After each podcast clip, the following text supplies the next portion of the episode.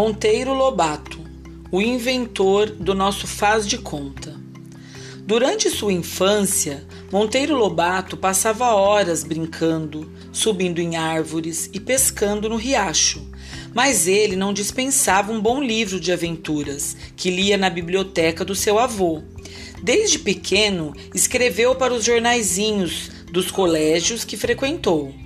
Continuou escrevendo depois de formado em direito e, em vez de trabalhar como advogado, tornou-se escritor, criando o Sítio do Pica-Pau Amarelo.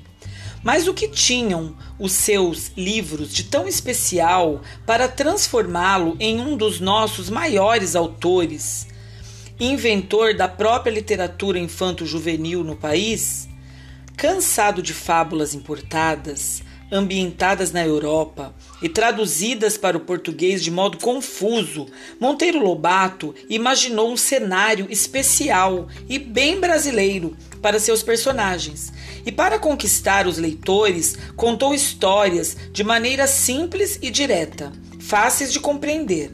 Como nossa língua está em constante mudança, certas palavras que utilizou deixaram de ser usadas com o passar do tempo mas todas elas continuam mantidas, tal qual ele escreveu em seus livros.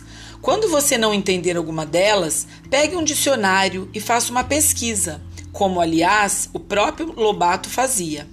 Ele preocupava-se tanto com o uso correto das palavras que leu um dicionário inteirinho de A a Z, anotando o que ia descobrindo para utilizar depois em seus livros.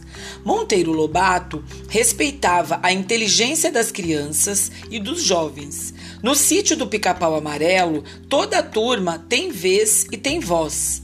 Os netos de Dona Benta são sempre ouvidos com carinho, convivendo com os adultos de igual para igual.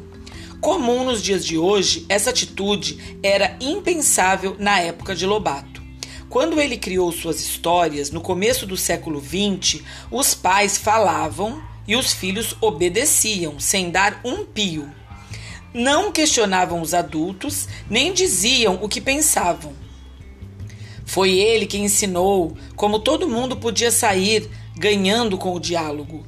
Pedrinho, Narizinho e a incrível boneca Emília, bocuda e palpiteira, como ela só, conversam com os mais velhos livremente.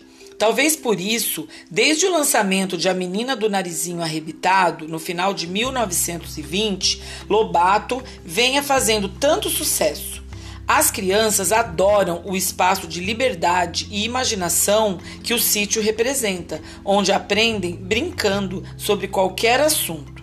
Monteiro Lobato gostava muito de escrever para crianças e jovens e com o pó de pirlim pim pim soltou as amarras da fantasia. Nas asas da imaginação, seus leitores viajam com a turma do sítio através do tempo e do espaço, a uma velocidade superior à da luz. Voam ao passado ou ao futuro para voltar sempre cheios de novidade. Em suas aventuras, encontram deuses gregos, convivem com a Branca de Neve, Peter Pan, Dom Quixote, Gato Félix são histórias que divertem e atiçam a curiosidade. Não é à toa que sempre fica um gostinho de quero mais. Quem escreveu esta pequena leitura, essa pequena esse pequeno texto sobre Monteiro Lobato foi Márcia Camargos e Vladimir Sacheta.